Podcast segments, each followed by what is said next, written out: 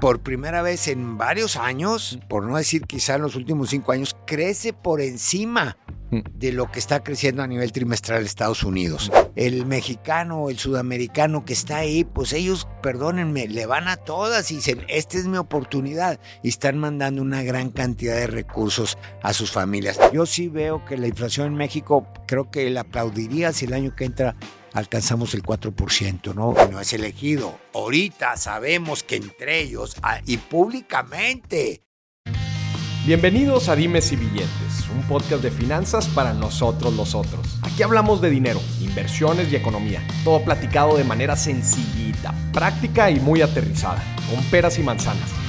Yo soy Maurice Dieck, un fiel creyente de que necesitamos educación financiera para tomar mejores decisiones en nuestra vida. Y también creo firmemente que juntas la educación e inclusión financiera son pilares fundamentales para que todos tengamos una vida mejor.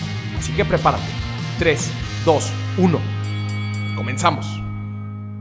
Bienvenidos a otro episodio Dime si billetes obligado anual. Señoras y señores, porque usted lo pidió, como siempre, perspectivas económicas y con nuestro invitado habitual Alejandro Dieck, economista. ¿Cómo estás, Alejandro? Hola, muy bien, Mauricio. Un saludo a ti y a todos tus seguidores. Eh, está con ganas el ejercicio que nos aventamos año con año, porque está bien interesante ver la evolución de todos los temas que hablamos y cómo muchas veces, eh, a mí en lo personal lo que me llama mucho la atención es el caos en el que vivimos. en, donde, en donde muchas veces los indicadores ¿no? y las eh, tendencias y los análisis marcan, marcan pues cierto rumbo. Y luego, pues los años te presentan cosas bien raras, bien locos. Cosas inesperadas, Cosas ¿no? Y que muchas veces a los economistas los critican mucho, o bueno, mejor dicho, nos critican mucho porque ya sabes ese chiste, ¿no? Que seis meses se la pasan diciendo lo que va a pasar y seis meses por qué no pasó. Pero bueno, tú lo acabas de decir, cosas inesperadas. Este año, pues, nos recibió con muchísimas cosas sumamente complicadas, ¿no? Se sabía que había cierta fricción entre Ucrania y Rusia, pero nunca llegamos a pensar que fuera a haber una, una, una conflagración bélica como esta, ni mucho menos de tal duración, ¿me explico? Claro. Pero, y eso, pues, evidentemente, cualquier cosa que hagamos en lo político, en lo económico, en lo cultural, en lo financiero, tiene una repercusión económica que va a afectar a unos más, otros menos, unos para bien y otros no necesariamente. Claro. Y, y que al final de cuentas, a ver, pues en esta vida no te queda de otra más que hacer proyecciones educadas. O sea, proyecciones educadas con ciertos supuestos ¿verdad? fundamentados de decir, pues yo creo que va a suceder esto, pues por esto, esto y esto. De más de eso no hay más. Es correcto, un juicio educado juicio. de lo que pensamos, Un ¿no? juicio educado. Es como si vas al doctor y le dices, "Oye, doctor, me va a dar cáncer por decir, pues depende. Si fumas es más probable que sí. Si es, es esto, es más probable que sí. Si no, pues no.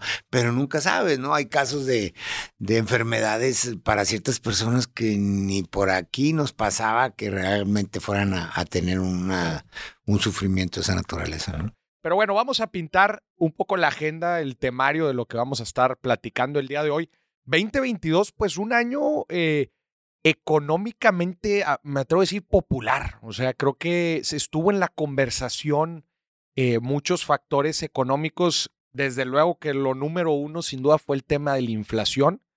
Número, lo vamos a platicar obviamente aquí. Número dos, eh, pues esto de miedo, no miedo, este, se viene, no se viene la famosa recesión.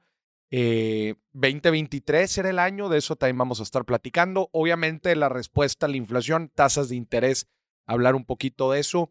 Nearshoring, ¿verdad? Que, que aun y cuando pues eh, eh, la reactivación ha sido, ha sido compleja, eh, al parecer hay, una oportunidad interesante en el tema tanto de exportaciones de México como el tema del nearshoring, ahora en esta reconfiguración global que hemos, eh, que se ha estado viviendo a raíz de la, de la pandemia. Eh, y bueno, algunos otros indicadores que creo que vale la pena mencionar, el tema del superpeso, ¿verdad? Que también es otra de, la, de, la, de, la, de lo, principal que ha estado en la, en la conversación. Pues el dólar ha ganado mucho, mucho peso contra otras monedas, pero el, pero el peso se ha estado manteniendo. ¿Por qué no se mantendrá? De eso vamos a estar platicando aquí en el, en el, en el episodio. ¿Por dónde le entramos? Pues tú marcas la pauta. A ver, eh, hagamos un análisis 2022, ¿te parece? Hagamos una reflexión del año pasado, de, de, este año. ¿Te gustó el 2022? Eh, ¿Qué opinas? Pues fue un año muy complicado para muchos países y la verdad es que en México se esperaba que fuera tan o más complicado que en otros países y sin embargo no fue así. La verdad es que vamos a crecer quizá por encima de lo que la mayoría de los analistas pensaba a principios de año. Mm. Obviamente ese miedo de ahí viene el lobo, ahí viene el lobo de la recesión, pues no se materializó, al menos al momento este no hay todavía un signo claro de que vaya a haber una recesión, aunque todo el mundo habla de ella. Mm. Ahora, te voy a decir una cosa, en economía como en algunas otras ciencias, el hecho de que todos hablemos de que va a haber algo lo propicia. Ah, profecías autocumplidas. Claro, y, eso es muy peligroso, porque ahorita oyes a todo el mundo hablando de que la recesión y de que ya va a haber y que ya viene, etcétera. Y eso hace que tú como consumidor o tú como empresario actúes como si ya fuera a haber una recesión y la verdad es que lo propicias, ¿no? Eso es un tema bien interesante en economía porque, como, lo mencionabas, en otros factores incluía la inflación.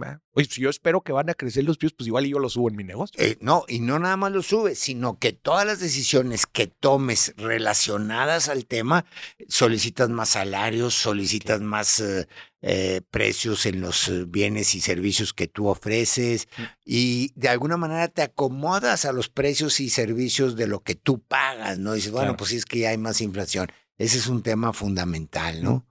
Sí.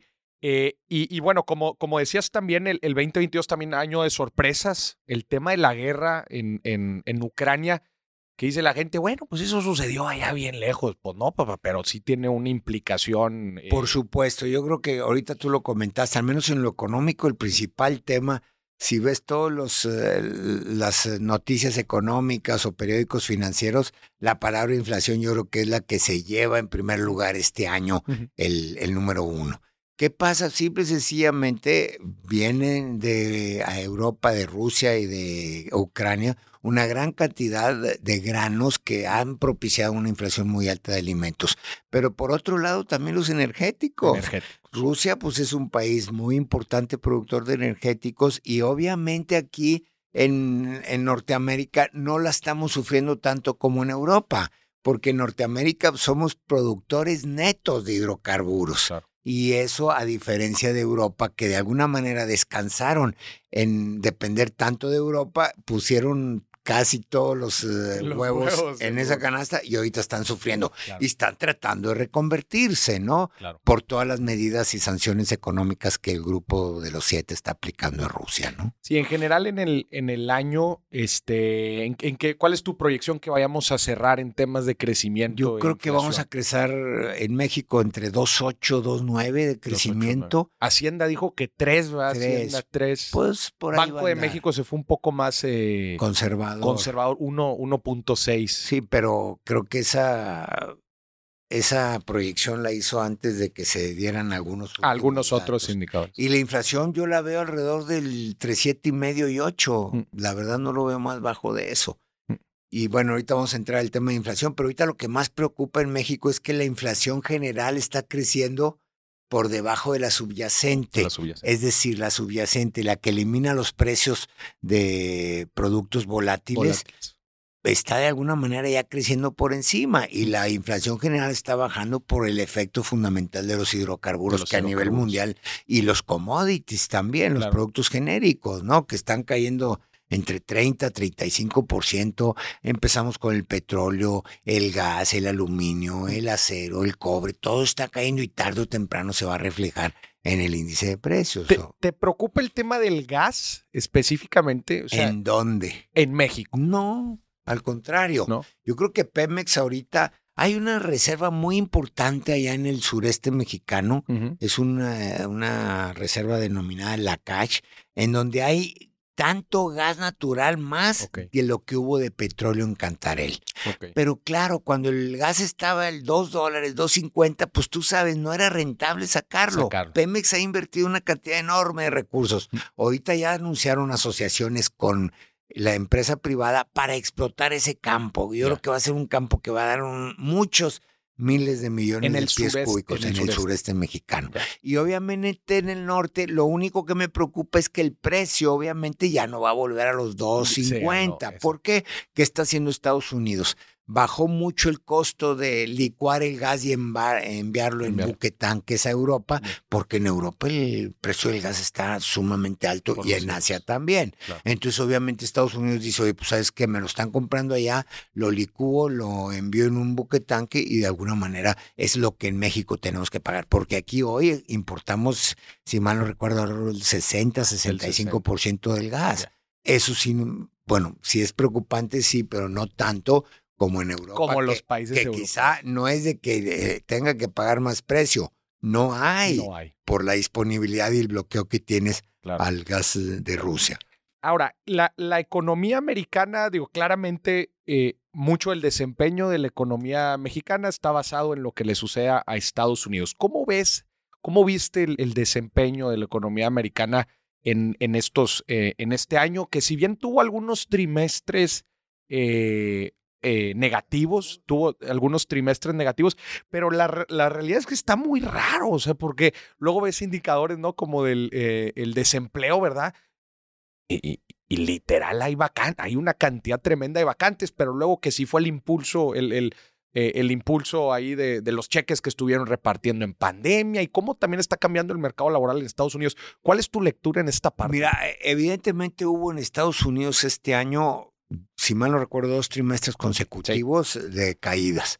Sin embargo, fíjate lo que pasó este año, México versus Estados Unidos. México, por primera vez en varios años, por no decir quizá en los últimos cinco años, crece por encima mm. de lo que está creciendo a nivel trimestral Estados Unidos. Eso yo lo atribuyo fundamentalmente, en primer lugar, a la relocalización de la manufactura en México. Mucha gente le llama el nearshoring. Otro es a la relocalización en países empáticos o amigables. Eso alguna gente lo ha traducido como el friendship shoring, ¿no?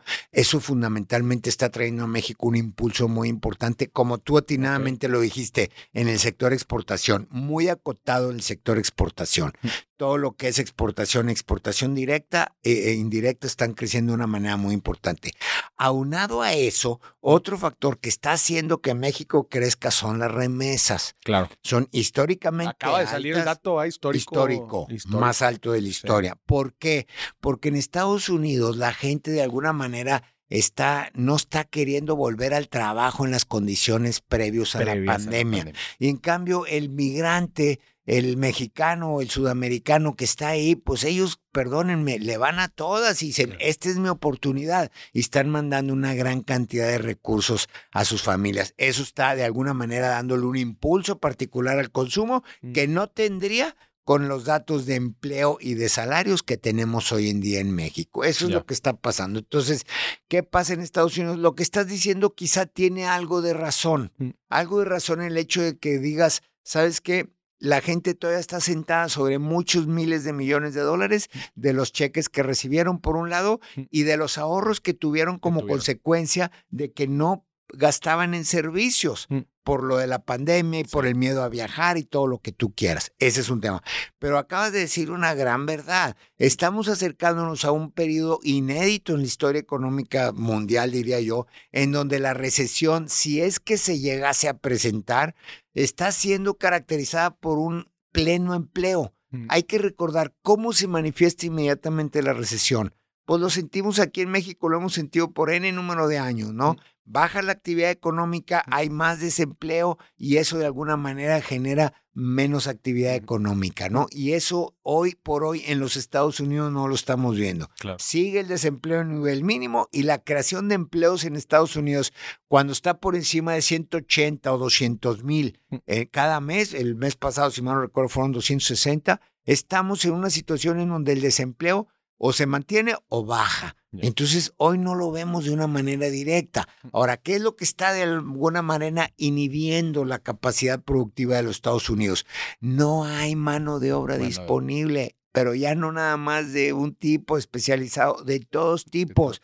Vas a los Estados Unidos, vas a un restaurante, ves una cola grandísima y le preguntas al manager, oiga señor, fíjese que está la mitad de las mesas, sí está la mitad de las mesas, pero no tengo o lavaplatos o no tengo meseros o no tengo lo que tú quieras que tenga que ver con el servicio. Y así está en muchos otros lados, en la construcción, etcétera, ¿no? Esto afecta naturalmente el nivel de precios en Estados Unidos. Por supuesto, porque una de las razones naturales para mejorar eso es subir los, salarios. Y eso implica un poquito más eh, presión sobre la inflación. pregunta personal sobre el tema de las remesas que estaba diciendo ahorita. ¿Qué tan, ¿Qué tan de mediano largo plazo son las remesas en realidad? O sea, ¿qué tanto es un factor pasa de generación en generación o es algo que se mantiene en el corto e, plazo? esa es una pregunta que mucha gente ha tratado de responder quizá desde principios de los 90, fíjate, cuando empezó a haber un, crecimiento importante. Ahí la pregunta fundamental yo la tendría que estar ligada íntimamente a la migración que hay de gente, vamos a llamarlo así, legal o ilegal a, a los Estados Unidos y Canadá. Hoy, por ejemplo, el presidente Biden ha liberado mucho más eh, visas de trabajo temporales legales mm. para mexicanos, para trabajadores agrícolas. Ese dinero también llega directamente. no es nomás lo que llega de gente que se va, ¿no? Entonces, ahí habría que hacer un estudio mucho más profundo eh, si hay datos realmente de la gente que cruzó ilegalmente, yo creo que es un dato difícil de estimar, pero sí puedes estimar la gente que está siendo detenida y ahí puedes de alguna manera buscar una variable de aproximación para la otra. Entonces, mucha gente dice, es que va a llegar un momento en que la gente allá se desligue porque murió su mamá o, su de generación. Es cierto, nomás que eso implicaría que estuviera fijo o, completamente estático la gente que, que va y cruza el río para tener una mejor condición de vida. ¿Tú crees que el, estado actual del mercado laboral en Estados Unidos sea un factor determinante para este tipo de política pública? Ejemplo, la que acabas de explicar de Biden, en donde, oye, pues abre las visas y necesitamos que más gente se venga, porque no, no, no hay, y, así buscar eh, eh, moderar los precios, ¿crees que eso puede hacer? Yo creo que sí lo pueden hacer temporalmente y de manera muy sigilosa, porque no puede, ese es un tema eh, políticamente muy sensible. Entonces, pero bueno, yo me acuerdo, mira, en 1982, te estoy hablando 14 años antes, que no, 12 años antes del Tratado de Libre Comercio. Yo tuve un maestro en la Universidad de Northwestern de Historia Económica que al saber que éramos mexicanos, un día nos dijo, avisoro un día en donde México, Estados Unidos y Canadá tenga un Tratado de Libre Comercio. ¿Avisor? Avisoro. Ah, avisor, sí.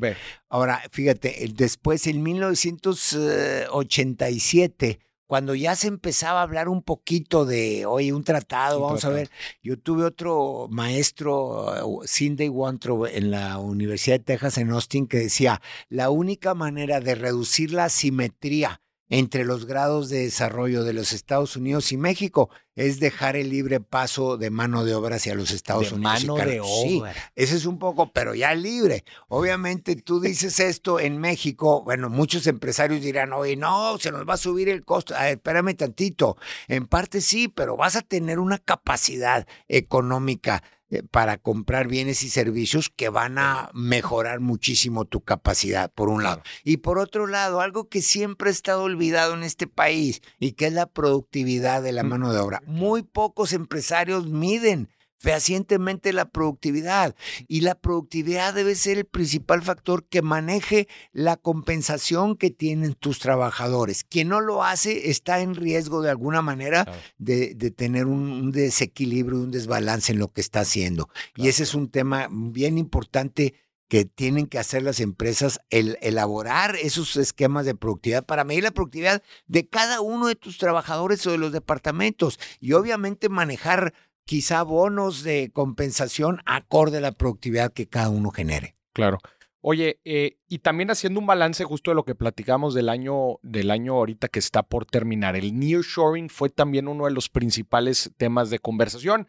La pandemia, este, tener las cadenas de suministro global, ¿no? Estar conectadas por, eh, especialmente con los países asiáticos, China, eh, se empieza a volver complicado. Dicen los empresarios, oye, pues mejor tener aquí a tiro de piedra a los diferentes productores, etcétera.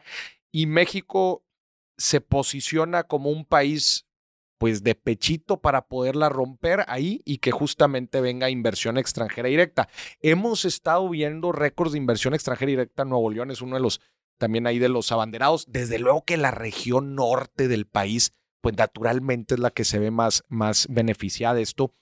Sin embargo, cuando también ves otros datos y cómo también otros países como Vietnam y Corea del Sur han captado mucho esta eh, relocalización de, de, pues de, de fábricas de manufactura. Y, de, manufactura. ¿Cuál es tu visión sobre el nearshoring, especialmente dado lo que vimos en el 2022? Mira, yo creo que esto, desde mi punto de vista, obedece a tres fenómenos fundamentales. El primero, sin duda, fue el Tratado de Libre Comercio. La verdad, muchos critican al presidente Trump por muchas cosas, eh, donde yo me incluyo. Sin embargo, el hecho de mejorar mm. los, eh, las reglas de origen, particularmente en el sector automotriz, hizo parar las antenas a muchas empresas. Tengo que estar en, en Norteamérica, para poder producir mm. y, entrar con beneficios fiscales a los Estados Unidos y Canadá. Mm. Segundo, sin duda, fue una tragedia, que fue la pandemia. Obviamente, el tema del origen de China, que si fue eh, inducido, que si no, etcétera. Y obviamente el hecho de echarte un viaje de 18 o 20 horas a, China para atender el control cada tres meses de los managers en Estados Unidos, Canadá o en otras naciones, pues de alguna manera dijo, oye, quiero algo como tú bien dijiste aquí cerca en México, ¿no? Esas dos cosas de alguna manera han propiciado. Y tercero, no menos importante, yo creo que es la animadversión que hay hoy entre Estados Unidos y China. Y obviamente eso se traduce en el sector empresarial. En Estados Unidos los empresarios son muy, eh, ¿cómo te diré? Eh, atienden mucho las sugerencias y recomendaciones de su gobierno. Oye, ¿sabes qué? Acá no, mira, por esto, cuidado, etcétera. Y, lo que hacen básicamente es, oye, pues entonces ¿a dónde voy a voltear? Con todo respeto, no van a voltear a Corea directamente, ni van a voltear tampoco a, la India o Vietnam, en algunos sectores, y voltean y ven a México, que además de barato, mm. pues lo tienen aquí a tiro de piedra conocen mejor la cultura y ya hemos hecho negocios por, pues, por, toda la vida. Entonces, eso es lo que está ayudando. Hay muchos datos muy interesantes, sobre todo como tú atinadamente dijiste en el norte de la, del país. No hay bodegas.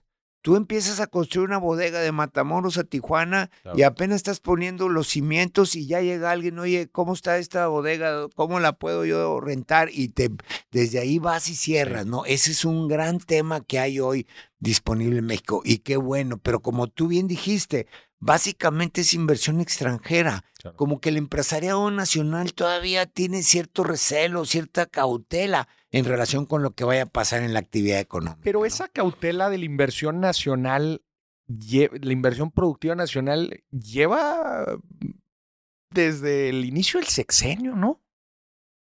Muy probablemente sí, mm. sí, pero... O sea, no es un tema de pandemia, digamos. No, no, no. Sí, es un, tema, político, es, un tema de Estado de Derecho, de cumplimiento de Estado de Derecho, de preocupación por el curso que están llevando las cosas a nivel administración pública federal, política pública, etcétera, sin duda. Mm, es un, es un tema importante. Oye, ¿cómo ves el estado actual? Ahorita vamos a pasar al todo el tema de las proyecciones, pero ¿cómo ves el estado actual de las finanzas públicas?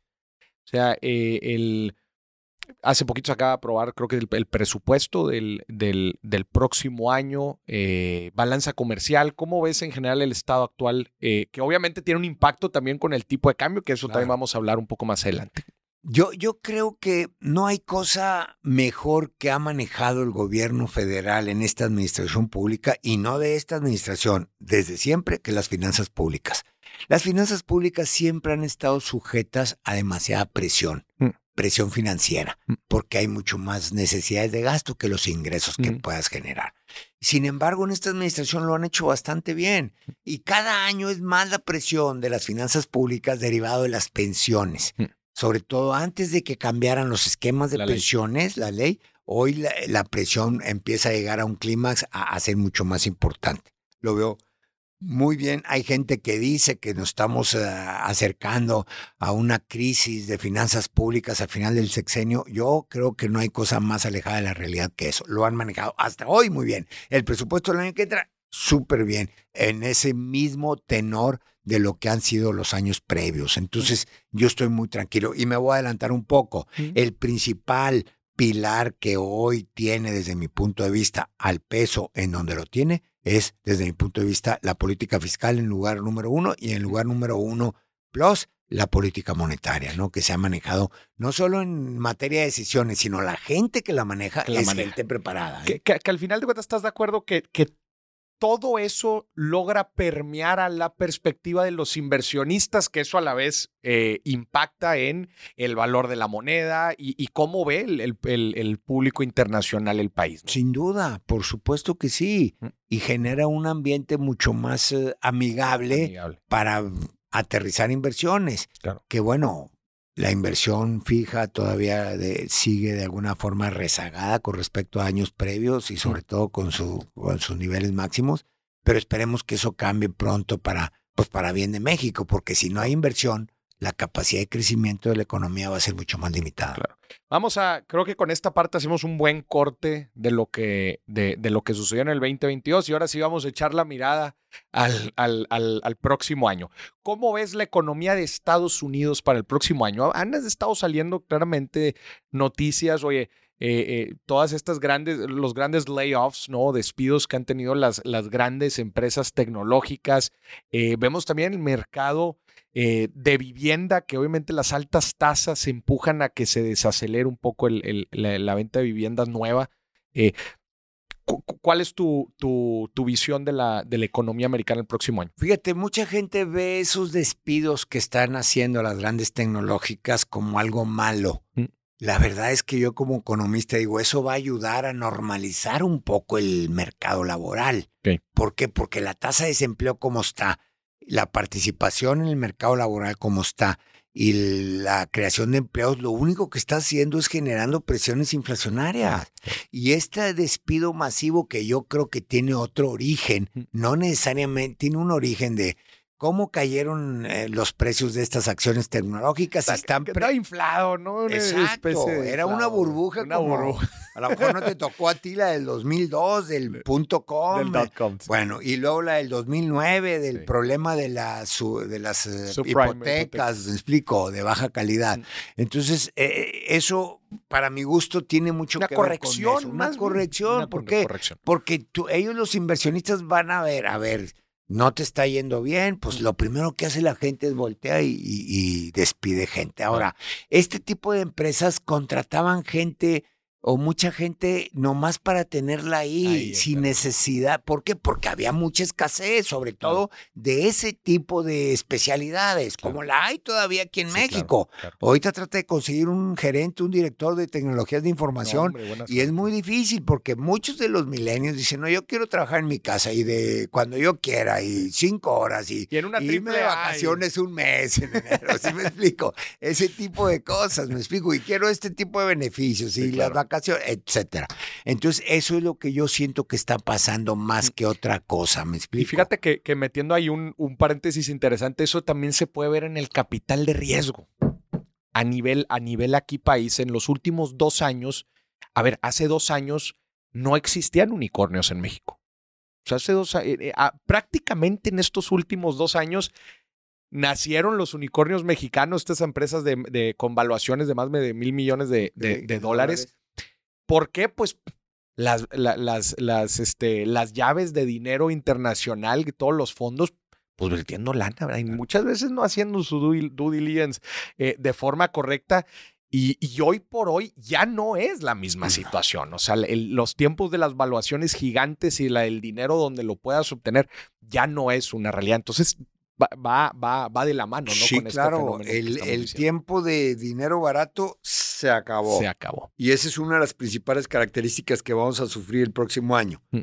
El dinero va a ser caro y escaso. ¿Por qué? Porque la gente va a estar mucho más cauta en dónde coloca sus recursos, sean bancos, sean inversionistas de capital privado o sean las mismas empresas en la reinversión de sus utilidades. ¿no? De eso, que es hasta el final, porque vamos a platicar también de las recomendaciones, obviamente, de finanzas personales en, el, en el, nuevo año. Eh, perspectivas de inflación en el próximo año en Estados Unidos. Yo sí creo que Estados Unidos va a controlar la inflación mucho, va a terminar entre 5 y 6.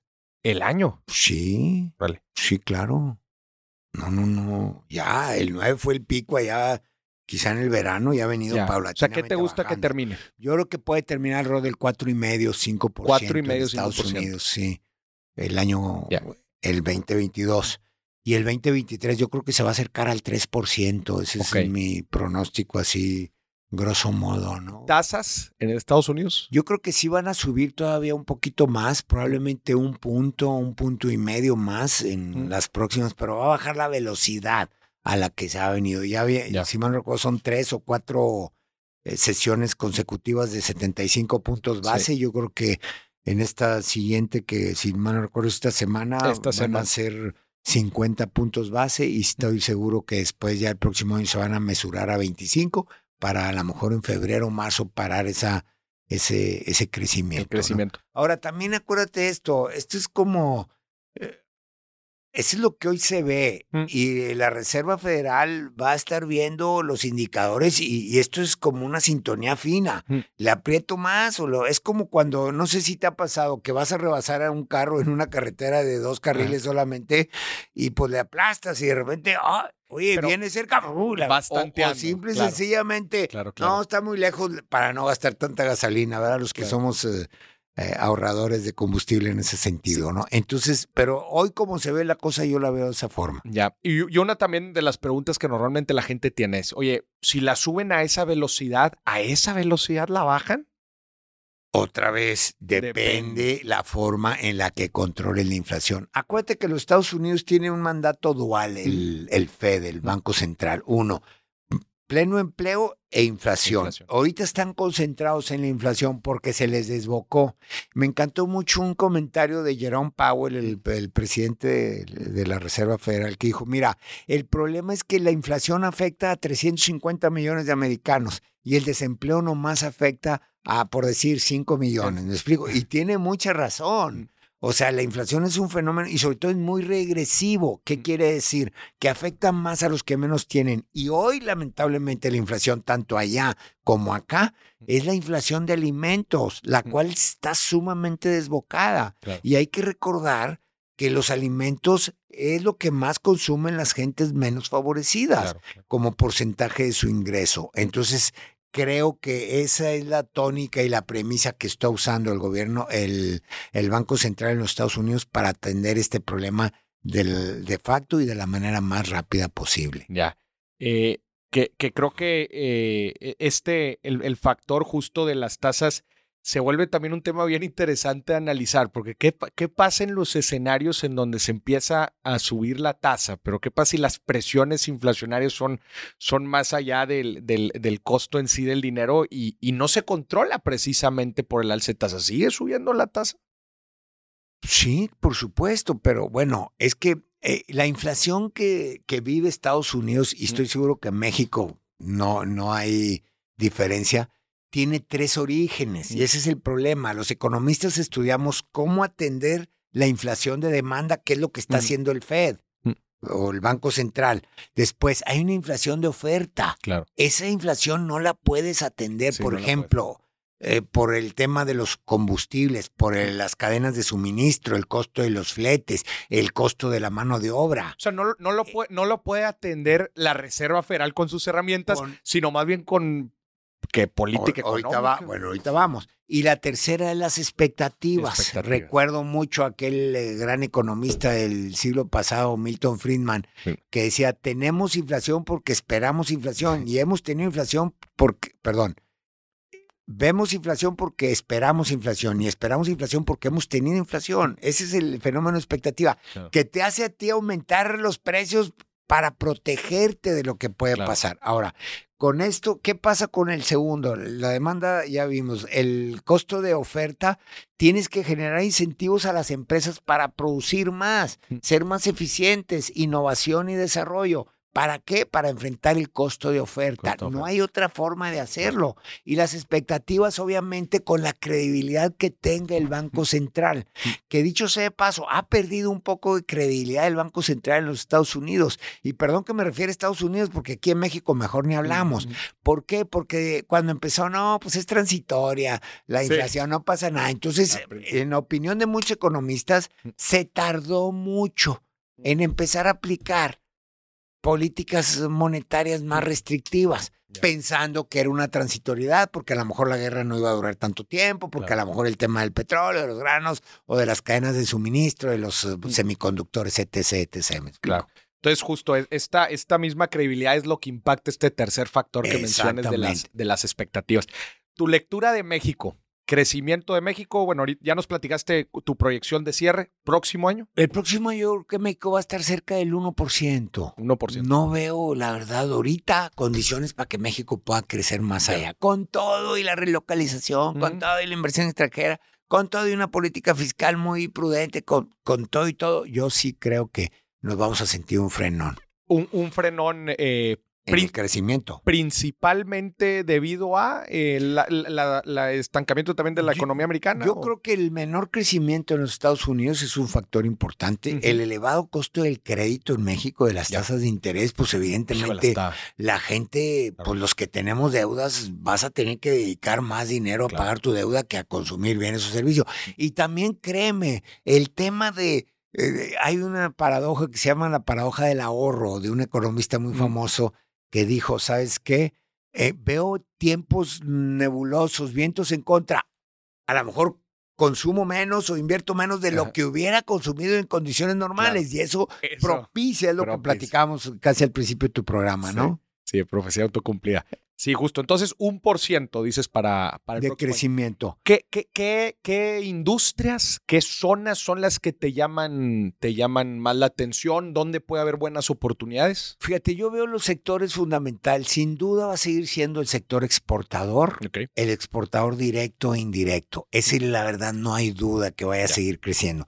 Un sector que a últimos meses ha agarrado mucho vuelo es el sector turismo, Turismo. nuevamente. Está reviviendo, Reactivándose. reactivándose de manera muy importante, pero ya no nada más el turismo local, que tú sabes, se acabó la pandemia y aunque no se haya acabado, todo el mundo quiso salir de viaje. ¿me explico? Sí. Ves ahorita los vuelos de avión, yo que cada semana viajo, completamente saturados en todas las líneas, a Sí. Prácticamente todas las rutas que voy, ¿no? Sí. Ese es otro, otro sector. Y por supuesto, las remesas van a seguir enviando recursos. Eso va a generar una capacidad de compra de los ingresos más bajos que van fundamentalmente a, a bienes y servicios básicos de la población de menores recursos. ¿Qué zonas? Sin duda, el norte de la República va a seguir muy bollante en comparación con el resto. Todos aquellos estados como el Bajío, Querétaro, Zacatecas, eh, bueno, Zacatecas es un punto y aparte por la problemática que tiene seguridad, pero Querétaro, Guanajuato, toda esta zona que está ahí, Aguascalientes por el Bajío. automotriz. Eh, Exacto. Y, y pues en la parte sur, por supuesto, eh, bueno, todos los estados eh, turísticos, es eh, Jalisco, eh, Baja California, Quintana Roo, etcétera, de una manera importante. Quizá en estados de, de logística como es Colima por el puerto de Manzanillo, esos, y obviamente en el sureste mexicano, Tabasco por toda la gran inversión que hay ahí en el sur, particularmente por el tren Maya, el trasísmico y la refinería de Dos Bocas van a seguir creciendo de una manera seguir, muy, muy importante. ¿no? Eso es lo que yo veo en el en los 23. próximos años. Justo ahorita de lo que estabas platicando aquí, cifras en Nuevo León específicamente, eh, bodegas industriales, 95% de ocupación. Y sí, justo lo que Mm. decías. Sí. Este, llega, llega una de las grandes ahí porque quiere un, eh, un centro de distribución. Pues es a dos años y compra. Pues ahí te va de una vez. Sí, de una- Así es. Es Entonces- una cosa tremenda, no vista en muchos, ni, ni en las... Algo que yo viví previo a esto quizá, pero nada comparado es las, eh, los años previos o los meses previos a la firma del Tratado de Libre Comercio en el Ok. 94. 92, 93 hubo una época muy bollante en México Ujú. donde todo el mundo pensaba... Por las expectativas Sí, también. no, y pensaban que el tratado ya es tratado a partir primero y ya se acabó. No, pero bueno, sí hubo mucho de eso. Hoy lo estoy viendo quizá con mucho más fuerza. ¿eh? Ya. Buenísimo. Y también, pues, todo, el, todo cómo esto va a desembocar, no solamente en el 2023, ¿verdad? Pero todo. Ah, no, eh, tiene para varios años, ¿no? A pesar de las elecciones del año que entra, a pesar de las elecciones presidenciales, yo creo que esto no, no va a parar. También importante, porque el 2023, pues, es a ver, yo creo que ya empezaron a hacer todo su. Ya, van a empezar con las campañas, si no es que ya empezaron, pero el 2023, pues es el año importante también para empezar a generar rumbo al 2024. Sí, los destapes, tiene que ocurrir el año que entra. Los destapes. Ahorita te voy a hacer ahí unas preguntas a ver qué opinas sobre eso. Pero antes, superpeso, para que la gente entienda el poder del, del peso, su estabilidad en estos últimos meses, ¿a qué se ha debido? Ok. Yo creo que podemos ah, mencionar quizás cinco factores. Primero ya comenté uno de ellos, que es la política fiscal, muy prudente y a los inversionistas les encanta que estemos bien calificados. Y mientras la política fiscal siga manejándose de esa manera, ahí no hay absolutamente ningún riesgo. Y hay estabilidad. Fíjate bien, hay estabilidad económica y financiera, eso no significa que haya crecimiento, porque muchas veces en el corto plazo están eh, divorciadas, me explico. Segundo, la política monetaria. Estamos siguiendo razonablemente eh, o de manera adecuada el, ciclo inflacionario en Estados Unidos y por lo tanto el ciclo de aumentos. El diferencial de tasas sigue, siendo importante. Tercero, creo que ya lo comentamos, la relocalización de manufactura por eh, cercanía y por amigabilidad, ¿no? Esas dos cosas están eh, Esa parte de amigabilidad, ¿a qué te refieres? Es que normalmente antes eh, era irse a China o irse, y hoy por hoy te digo que en Estados Unidos hay cierta animadversión contra la inversión China por todo lo que ha pasado y que me vas a hackear y tú y que esta Huawei viene aquí, todo ese tipo de cosas ha generado mucho, exacto. Entonces e, eso está generando y no, ¿por qué te vas para China? Mejor vete a otro país amigable, ya. ¿ok? Y México pues ya ya relocalización de las mismas fábricas americanas, ¿verdad? Es mucha gente lo confunde o piensa que es lo mismo que la relocalización de manufactura por cercanía, no, mm. es por oye yo no quiero que estén, no me quiero desnudar desde el punto de vista tecnológico ante un país que sabemos que se roba todo. Bueno, eso es lo que dicen los americanos, ¿verdad? Sí, que y también hay muy poca certeza eh, regulatoria. Eh, exacto. Ok. Después, cuarto, las remesas. Las remesas, si ya lo hemos platicado, es una cantidad muy importante. Ya van a representar este año si mal no recuerdo, entre 4 y 5% del producto, del producto. Pues oye, es toda una cantidad muy importante. Acá se dieron 55 mil 400 fue el último mes por ahí. El último. Yo creo que en el año va a andar arriba de 50 mil millones de, dólares, ¿no? Que es una cantidad muy importante. Y, que estás de acuerdo también, eh, pues es algo que la neta no pues no es, no es algo en sí que se geste dentro de, México. O sea, no responde a una política. No, responde a una problemática, problemática interna, Claro, por supuesto. Aquí no les damos empleo y tienen que ir a buscar una mejor oportunidad de vida allá las fronteras, me explico. Claro. Y el otro tema tiene que ver con eh, el. No es una muy buena noticia el hecho de que estemos creciendo menos que nuestro principal socio comercial.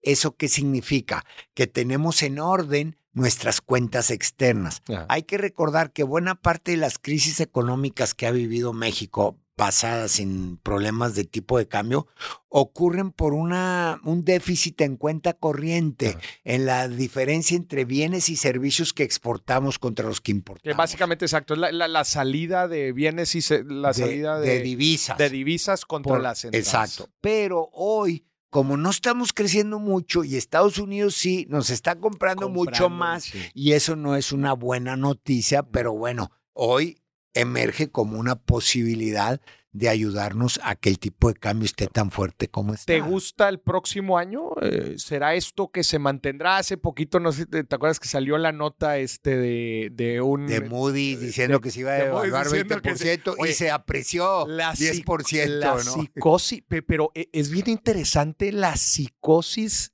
que eso genera en la población en general. No me quiero ni imaginar las veces que se compartió esa noticia, eh, pero por WhatsApp. Pero te voy a decir otra cosa. ¿Qué efecto tuvo? La verdad, prácticamente nulo, porque los que toman decisiones relacionados con el tipo de cambio, probablemente lo que tú o yo podamos comprar o vender no tiene ninguna significancia. Saben que, que para mi gusto había ahí un conflicto de interés. No sé qué onda, pero yo te voy a decir que todas las calificadoras de valores, después de lo que pasó en 2002, después de lo que pasó en 2009, 2008, 2009, ya quedaron marcadas como te voy a decir lo que le dijo este Rubin, que era secretario del Tesoro de los Estados Unidos cuando Clinton llega un eh, periodista y le dice, oiga, señor secretario, no se preocupa porque una de estas calificadoras, y voy a omitir el nombre, eh, dijo que va a bajar la calificación del gobierno, de la deuda soberana de Estados Unidos de triple A A, y se le queda viendo. Rubin era un hombre muy sarcástico, me encantaba cómo respondía. Pues bueno, mira, eh, son los mismos, ¿verdad? Que dijeron ah, un año antes que, que, que quebrara Enron que eran triple A, ¿verdad? Sí, ah, bueno, pues tú toma tus propias decisiones, ¿no? Yo la verdad creo. Yo con esto no quiero decir que está garantizada la estabilidad del peso. Hoy por hoy, como se ven las cosas, mm. fundamentalmente así lo veo. ¿Qué va a pasar mañana? Hay que estar siguiendo el, fenómeno en enero, en febrero, en marzo, etc. las cinco variables que estábamos platicando. Exacto. Ahora, por otro lado, a México le ha ayudado mucho, fíjate bien, y esto a lo mejor va a hacer mucho ruido, la caída en los precios del petróleo a México como país, mm. no a México como gobierno federal, porque México hoy es un importador neto de hidrocarburos e, en donde juntas petróleo, gasolinas, gas, etcétera. Tenemos una balanza comercial súper deficitaria en hidrocarburos. Baja el precio, baja ese déficit y ayuda a que salgan menos divisas para atender la demanda que tenemos, ¿no? Esas son las cinco cosas que yo veo. Y el, doble golpe que decías ahí, sí, porque eh, en la parte de venta de nuestro propio petróleo, claro, es donde nos afecta. Es correcto. Justamente. Entonces, bueno, eso es sobre el PIB. Tasas. Digo, a los niveles que tenemos ahorita, ¿ves? Digo, claramente, como decíamos en la parte de Estados Unidos, pues eh, tiene mucho que ver con lo que haga la Fed, eh, eh, con las decisiones que tome la Fed y obviamente cómo se, se logre manejar la, la inflación. Yo sí veo que el techo pudiera estar alrededor de la TI en el 12%, que no estamos muy lejos de eso, ¿no? Mm. Pero otra vez, si lo logramos controlar. México siempre se ha conformado con una inflación por encima de lo que se considera a nivel internacional como un estándar de estabilidad de precios, que es entre el 0 y el 2%. Aquí la última vez que alcanzamos una cifra cercana al 2% fue por una situación de bajaron los precios del petróleo internacionalmente y bajaron de una manera muy importante los combustibles. ¿Por qué sucede esto? Bueno, pues porque no tenemos todavía muchos mercados competitivos. Mm. En Estados Unidos suben los precios y bajan en mercados no solo de productos genéricos, sino también en mercados competitivos, donde hay mm. mucha competencia. En México los precios son un poquito eh, inflexibles a la baja. O sea, subo bien fácil, bajo ya batalla un poquito, salvo en los mercados industriales de commodities, eso pues sin duda es mucho más eh, fácil. Entonces, yo sí veo que la inflación en México, creo que la aplaudiría si el año que entra alcanzamos el 4%, ¿no? Y si sigue así de férrea la economía, yo creo que pudiera ser. Ahora, te voy a decir otra cosa. También en el norte de la República ya está faltando gente, gente especializada. Preguntas a empresarios ya han tenido que aumentar los sueldos y salarios precisamente por ello. Mm. Ahora, no sé en qué vaya a quedar este aumento de, de, las vacaciones de acuerdo a la Ley Federal del Trabajo. Las vacaciones y también eh, lo que se anunció recientemente, el salario mínimo. el salario mínimo a mí no me preocupa hoy tanto porque en México de acuerdo a estadísticas, el salario mínimo lo recibe el 8, el 10% de la población. Y a lo mejor eso no es cierto, porque ni ellos reciben el mínimo, porque hay mecanismos quizá eh, que hay algunos que están registrados con el mínimo que reciben otro tipo de cosas. Entonces, eso no me preocupa a mí tanto como su efecto inflacionario, como ha sido este sexenio. ¿Sabes otro factor ahí que entra en el tema de inflación también que está, que se ha estado dando estos últimos dos años? Yo creo que este último año sí ha estado más evidente el tema de la mm, eh, gentrificación en, en, muchos de, los de las principales ciudades del país, que al final de cuentas, pues este tema global en donde la gente puede trabajar en donde sea, pues tú vas a la Ciudad de México y está plagada de gringos, por ejemplo, ahora se están viniendo para acá, y muchos otros lados que se está empujando, pues obviamente rentas y precios este, a la, al alza. ¿Te preocupa algo de esto? Fíjate que más que me preocupa, lo aplaudo. Tiene mucho que ver con el turismo que estamos platicando. Si tú recibes una pensión en Estados Unidos de dos mil dólares, mm. Pues la verdad haces un análisis y a lo mejor no te va a alcanzar. No te alcanza. Te vas a cualquier ciudad de México y hablaste de la Ciudad de México que no es barata, mm. pero te vas a una ciudad. San Miguel de Allende. bueno, ahí es caro. Mérida. Mérida u, otros centros eh, que reciben ese tipo de, gente y le rinde muchísimo el dinero, precisamente huyendo ya no del frío, como vienen los, los de invierno, sino huyendo de la inflación allá, porque allá, pues no nada más la inflación, la inflación de alimentos es sumamente alta y mm. aquí como somos un país productor y exportador neto de alimentos, mm. particularmente frutas y hortalizas, pues la verdad es que tenemos una gran ventaja en ese sentido de ofertar a los turistas ya vamos a decirle transitorios o, de eh, temporadas largas de estancia, un precio mucho más económico para que le rinda sus Les rinda el, y, bueno, pues es ingreso extra. Pero no, no me preocupa, no al te contrario. Oye, em, a ver, vamos a hacer un paréntesis aquí político sobre, sobre tu perspectiva rumbo al, rumbo al 2024. ¿Qué, ¿Qué crees que va a pasar en, en ahora sí que con los destapes y con todo esto eh, que se puede dejar venir para el próximo año? Híjole, pues la verdad ahí no puedo vaticinar qué es lo que está en la mente de cada uno de los posibles candidatos o los precandidatos, ¿no? Yo lo único que te puedo decir es eh, qué es lo que va a pasar, pues va a depender mucho de las acciones posteriores que tomen los que son nombrados hoy como candidatos o candidatas mm. para atender un poco la frustración que generaría el no haber sido elegido por la encuesta, por el lado de Morena. Por el lado de la oposición, pues, híjole, ahí creo que la situación está más complicada. Porque son eh, organismos políticos con antecedentes históricos muy disímbolos con divergencias ideológicas monumentales y otros sismos que caracterizan la formación de cada uno de ellos. Mm. Lo que sí te puedo decir, o quizá algo que sí puedo hacer, si la oposición no se junta, mm. es, un día de campo, para, el, partido en el poder. Si se juntan tres de los cuatro, pues puede haber algo de competencia pero para que verdaderamente haya una competencia importante, competitiva, es que se junten los cuatro, cosa que a todas luces se ve sumamente complejo. complejo. Yo creo que no va a ser fácil definir al candidato. Ese es el segundo momento. El candidato de que de, la oposición unida, sino el método para elegir al candidato, que eso es un paso antes, ante esa circunstancia yo veo bien complicado el tema, ¿no? Ahora bien, ¿qué van a hacer? Como comúnmente les dicen, y creo que de manera peyorativa, las corcholatas perdedoras. Ajá. Una que ya se siente perdedora, sin duda, es Ricardo Monreal, que acarrea gente y tiene algo de fuerza. De fuerza. Otra corcholata que acarrea gente, y ya lo hemos visto, que estuvo aquí el fin de semana, es eh, Marcelo, Ebrard. Marcelo ¿Qué va a hacer si no es elegido? ¿Y qué va a hacer Adán Augusto si no es elegido? Ahorita sabemos que entre ellos, ah, y públicamente, ya no te digo que bajo la mesa, públicamente se están tirando hoy a un año, ¿qué estamos? Más o menos estamos a un año de los destapes, ¿no? Imagínate qué va a pasar cuando no, yo no estoy de acuerdo, etcétera. Y siento, con todo respeto, que el proceso dentro de Morena se salió de control.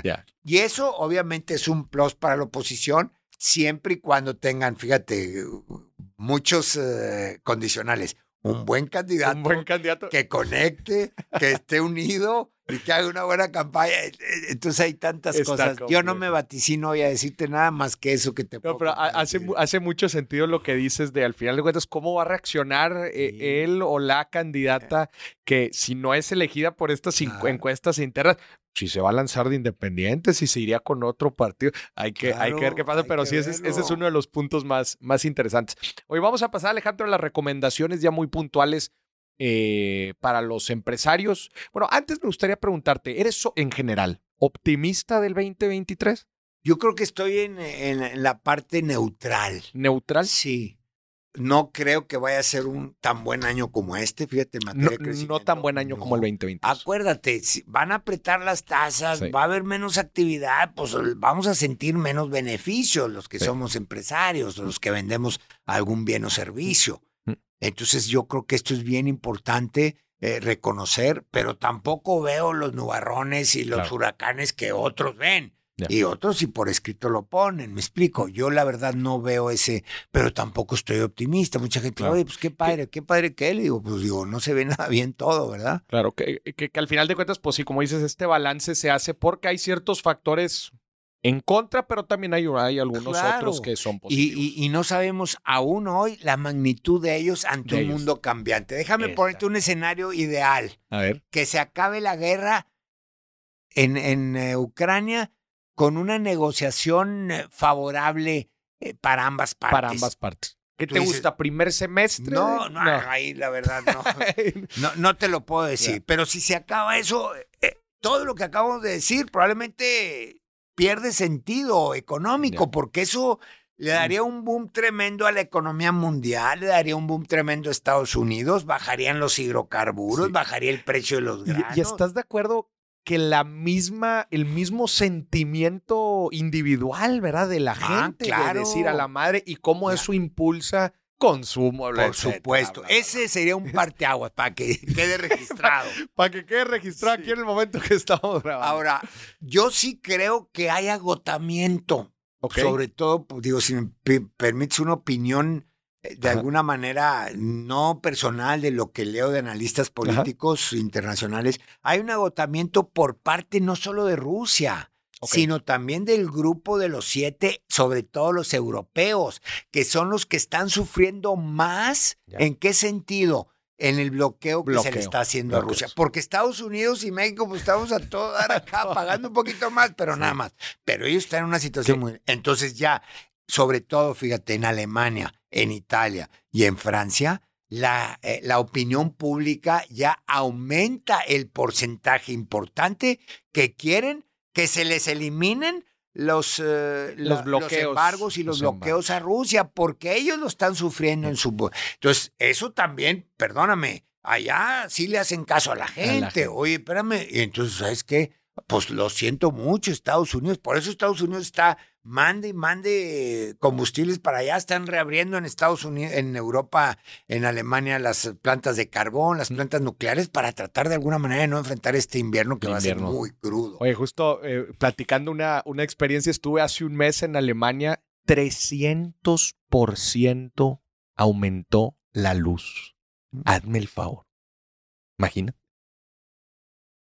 Pues sí, Hay, hay programas eh, de subsidios, de subvenciones muy importantes por Mm. parte del gobierno allá y en toda Europa, me explico. Sí. Pero pues eso, ¿qué hace? Claro. Recursos públicos a subsidios y eso el crecimiento, a costa del crecimiento. Pero bueno, entonces, factor importante en, en esta neutralidad y, y escenarios eh, optimistas es eh, que se solucione la, la guerra. Eso cambiaría todo lo que podemos platicar. Suponiendo lo que vayamos a platicar de aquí en adelante es que suponiendo que la guerra se mantenga como se ha mantenido, Ajá, ajá. que vemos un costo del crédito mucho más alto, a lo mejor la liquidez de las empresas de alguna manera vamos a empezar a sentir o que nos piden más plazo o simple y sencillamente nos van a decir, oye, no te pago a tiempo, hay que estar preparados para eso. Las líneas de crédito se van a hacer más escasas, vamos a batallar más por parte de los eh, establecimientos eh, de los intermediarios financieros para que nos autoricen el crédito. Mm. ¿Por qué? Pues porque eso es natural Natural. vamos a sentir una desaceleración en el ritmo de crecimiento que veníamos teniendo en cada uno de los sectores en los que estamos. Mm. Obviamente hay ganadores y perdedores, ya lo platicamos ahí un poquito previo en, en las conversaciones previas. Mm. Yo es lo que siento. ¿Qué más recomiendo yo? Hay dos cosas que yo siempre recomiendo en esto y en cualquier otra circunstancia a las empresas. Uno, tengan cuidado con la productividad y con los salarios. Mm. Midan la productividad de las empresas. Hay muchos métodos para medirlas y no aumenten los precios más allá de lo que genere la productividad de tus trabajadores. Busca negociar con los sindicatos que esquemas en donde aumento, doy bonos si me logras me estos logro eh, temas. Y el otro, la institucionalización es fundamental. Híjole, Muchas veces las empresas, eh, sobre todo aquí en México, que prácticamente todas las empresas son familiares, Mm. están al, al mando del dueño, del hijo del dueño, siempre hay que abrir un poquito el esquema. A que a consejeros independientes que de alguna manera se salgan de la caja, mm. que no tengan la ceguera de taller, como comúnmente se dice, para que vean cosas diferentes a lo que normalmente y habitualmente están viendo. Esas son dos recomendaciones que en cualquier circunstancia, pero ahora más que nunca, son fundamentales para poder manejar. Y la tercera, probablemente buscar alinearnos a los sectores más dinámicos, hacia exportadores directos o indirectos. Eso es lo que hay que hacer, ¿no? Sea en la segunda, tercera o cuarta fase de la exportación. Son cuestiones que son. Me, me, gustaría agregar otra que, como dices, es relevante ahorita, pero la neta es que termina siendo relevante siempre. Ahorita vamos a pasar a la parte de la persona, pero ahorita hablando de la empresa, el rigor financiero, ¿verdad? Siempre eh, mucho cuidado con la proyección de flujo, eh, eh, tanto de manejo de proveedores como de con, como con clientes, proyectos de inversión y productivos, pues siempre teniendo pues ahora sí que por lo menos el Excel con los fundamentos adecuados. castigando los Castigando los escenarios. Sí. Castigando los escenarios. Pero sí, siempre con ese, con ese rigor. Y ahora vámonos a las personas como eh, recomendaciones en las finanzas personales en estos tiempos. Yo claramente el tema del crédito es algo, es algo que está de pecho. Cuidar el crédito, por supuesto, cuidar tu, tu buró de crédito, tratar de no caer en, en pagos, darle prioridad obviamente a todos los créditos que tienes tratar de minimizar el uso de crédito ante estas circunstancias, salvo que tengas una fuente de pago inmediatamente manejable. Yo sigo insistiendo que en, materia de inversiones personales, eh, hoy, a pesar de que las tasas de interés están tan altas, muy probablemente una buena inversión en el mercado de valores, en acciones de empresas mexicanas, en el mediano plazo te va a dar muchísimo más con un buen portafolio, decir esto lo, puedo necesitar en seis meses, bueno, pues vamos a meter en, en sociedades de deuda, etcétera, porque la Bolsa Mexicana de Valores está sumamente castigada. Y ya vemos, por ejemplo, comentarios de inversionistas extranjeros que ya, ahora sí, hoy en México, México, no nos volteaban a ver en los últimos cinco o seis años, hoy nos están volteando a ver. Y te digo, si se da ese escenario que digo de la terminación de la guerra, la bolsa mexicana de valores va a volar. Y pues no son muchos los papeles triple A que hay ahí, ¿no? Mm. Te entras a una a un fondo de estos que tiene, que emula al índice o algo, y la verdad es que creo que eso puede ser muy, muy buena inversión, ¿no? Claro, y también ya ahorita los, como dices, los vehículos a través de ETFs, o, en donde fácilmente puedes tener una buena diversificación con poco capital. Con poco capital. Eh, y muy, todas las plataformas, antes necesitabas un millón de pesos para no. Y que contrato físico y la madre, ahorita desde tu celular, lo, lo, haces. Pero importante ahí lo que mencionas, eh, el, horizonte de inversión, al final de cuentas. ¿no? Eso es muy importante. Porque así como dices, oye, el escenario positivo, ¿no? De, de, de, que la guerra termine, pero pues oye, no. Espérame, o bueno, vamos a ver. vamos al otro ¿Se alarga o se profundiza con armas químicas y nucleares que, bueno, ya amenazó a aquel señor? Y bueno, como dicen, perro que ladra no muerde, pero... pero igual nadie creía que iba a entrar a Ucrania, ¿verdad? Y bueno, pues ahí lo tienes. Eso sí es un riesgo del otro lado. Yo lo veo mucho menos probable que el hecho de que tarde o temprano... Porque como te digo una cosa, de la presión que hay, no solo, ah, más hablé de la presión de los eh, estados europeos e independientes, sino también dentro de Rusia hay una animadversión contra el presidente precisamente de gente que dice, pues, ¿qué estás haciendo? Era una operación militar especial que iba a durar 15 días y, ya prácticamente vamos a llegar al año, ¿no? Entonces, eso también genera eh, en generales que puedan eventualmente generar una revuelta interna dentro del ejército ruso, me explico, no sé. Y, también he estado leyendo sobre eso y está interesante cómo buscan, eh, por ejemplo, en Moscú, que, que no, eh, que, que haya un ambiente en donde prácticamente nadie habla, ¿no? De la, por lo menos eh, públicamente, ¿verdad? medios de comunicación. Como si no pasara absolutamente nada, y, fuera eh, toda la conversación. Es correcto. última pregunta interesante. Eh, obviamente no es una recomendación de inversión, ¿verdad? Pero ahorita tú personalmente, ¿qué oportunidades atractivas puedes ver? ¿Te ha tocado ver en el mercado de cualquier asset class prácticamente, ¿verdad? Real estate, este ahorita pues, estuvimos platicando algo de bolsa, negocios en general. ¿Qué te gusta? Mira, yo siempre, nosotros en el, en el despacho que tenemos, tenemos una especie de aceleradora de negocios. Ok. Que vemos eh, gente que llega con proyectos digo, toda proporción guardada por la capacidad técnica, económica y financiera, es una especie de Shark Tank. Y hemos eh, identificado, de cada 10 proyectos que llegan, identificamos uno o dos que verdaderamente valen la pena y que lo que necesita el inversión, el, el dueño, el, el emprendedor, el emprendedor es un poquito de orientación en materia de, de gobierno corporativo, de institucionalización o, comercial. O conexiones. Conexiones. Muchas veces más que capitales necesito un mentor que me ayude a escalar este Y cuando uno tiene, nosotros tenemos un consejito ahí de cuatro o cinco gentes con mucha experiencia y con muy buenas conexiones, tanto a nivel nacional como internacional, los echas a volar bien rápido y vuelan bien fácilmente. Entonces yo digo, mucha de esta gente de alguna manera pues que vea, que escuche. Te digo, de cada diez, uno o dos te van a salir buenos. Claro y porque otros, la verdad, no vas a tener interés. Mm. Y no son las grandes cantidades, pero hoy en México hay sumas, muchas oportunidades de servir al mercado norteamericano de manera directa o indirecta a través de la relocalización y de la exportación directa o indirecta. ¿Por qué? Porque lo, que está pasando, muchas cosas que ni nos imaginábamos. Pero hoy México emerge con un país educado, con mano de obra calificada, con sueldos bastante atractivos, con una logística impresionante para llegar a los Estados Unidos de Norteamérica, ¿no? Hay dentro de, digo, aquí, hablaste de, capital de riesgo, pero hay, hay alguna, y, y el tema de las exportaciones, ¿hay alguna industria en particular que te guste ahorita? Pues mira, cualquier cosa relacionada con la manufactura es importante, así que digas tú, ¿cuál en particular? Pues no me he detenido a revisar. Todo lo que tiene que ver con el turismo, ahorita hablaste, por ejemplo, de lo que está pasando en Yucatán, en Mérida, la tierra todavía es muy barata, hay muchos desarrollos para atender americanos, hay gente que se está dedicando hoy a hacer, vamos a decir, casas de reposo, por llamarlo de una manera elegante, porque son mucho más baratas en México que en Estados Unidos, y el, americano viene y, lo busca. Desarrollos inmobiliarios todavía los hay, sobre todo en las faldas, digamos, de estos estados que están creciendo mucho. Eh, ahí está la estadística muy simple de ver en los últimos cinco o seis años qué estados están creciendo mucho, qué industrias en qué estados están creciendo mucho, que te da una idea de la necesidad que hay de, de, tierra, ¿no? De bienes raíces, ¿no?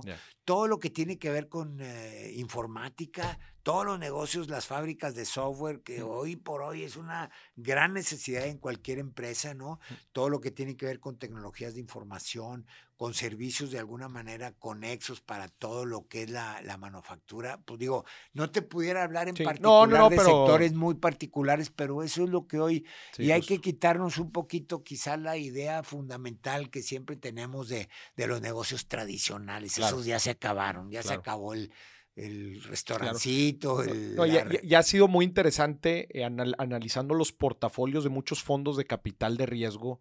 Eh, digo, que otra vez, la industria se ha estado reconfigurando estos últimos dos años, pero fintech es una industria muy, muy atractiva en los últimos dos años. Lo que también se ha estado dando últimamente, que no lo escuchabas tanto antes, por ejemplo, es PropTech ¿no? Todo el tema de manejo de propiedades, compra, venta, brokerage a través de plataformas, también es un sector que se más interesante. Otro que, que, que, también apenas ahí va y he visto varios proyectos interesantes, EdTech, EduTech, va. Eh, tema de, eh, de, educación. Entonces, ¿qué, ¿qué, tienen en común? Yo algo, salud. HealthTech, sí. Eso pues está... Sí. Pero a ver, ¿qué tiene, al final de cuentas, qué tiene en común todo esto que estamos diciendo?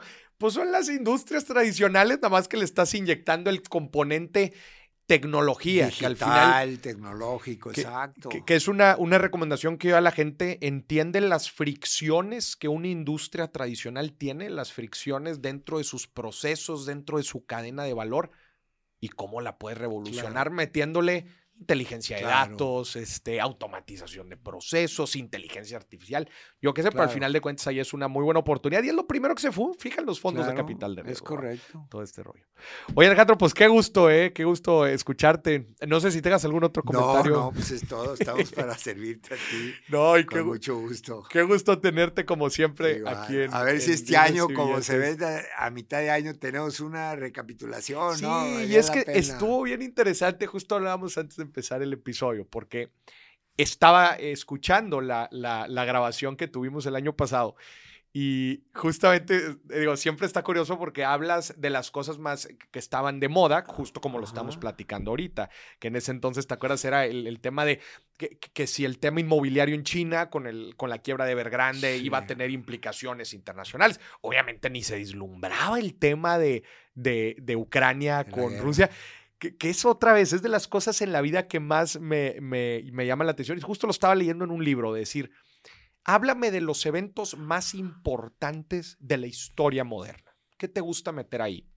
El 11, el, el 911. 911, eh, Dot com. eh, la dot com, el- la crisis Subprime. hipotecaria, subprime, eh, COVID, COVID, eh, la crisis, de, perdón, la, la- la guerra ahora. Y te pregunto yo, bueno, ¿y cuántas Que de sí. pu- se, se se pu- se pudieron haber eh, eh, Anticipado. anticipado? Y entonces ahorita estamos entrando un nuevo año y es, y literal en- entras y es el, el- el mundo real, ¿verdad? Creemos que tenemos la certeza de todo cuando en realidad estás entrando a un cuarto que está oscuro y estás listo para prender la luz, a ver cómo te va a tocar. pasa. Pero al final de cuentas, como mencionamos, siempre es un, eh, siempre es importante hacer un, un juicio educado, ¿verdad? Con ciertos fundamentales que al final de cuentas también, y, y esto es un mensaje bien importante para la gente, tu capacidad de adaptación a lo que te vaya presentando el día a día. Claro. Oye, pues es que yo les escuché ahí la perspectiva económica y a los tres meses resulta que volvieron a subir la tasa o lo que tú quieras y ahora me anda dando. Pues sí, pero es también tú cómo dentro de tu negocio, tu modelo de negocios, este, o en tus finanzas personales, cómo también vas este, adaptando tus Claro. mismas proyecciones y las decisiones que tomas en tu día a día, adaptándote a las circunstancias a las que te vas enfrentando Es en el día. correcto. Pues muy bueno. Muchísimas gracias. Con mucho gusto, Maurice. Un Y a saludo. ti que nos estuviste escuchando, esto fue otro episodio. Dime si billetes, que no se te olvide, suscríbete a mi canal. Si, si lo estás viendo por YouTube, suscríbete, dale click en la campanita y acuérdate, este fue otro día. Este fue el primer día del resto de tu vida financiera. Hasta la próxima.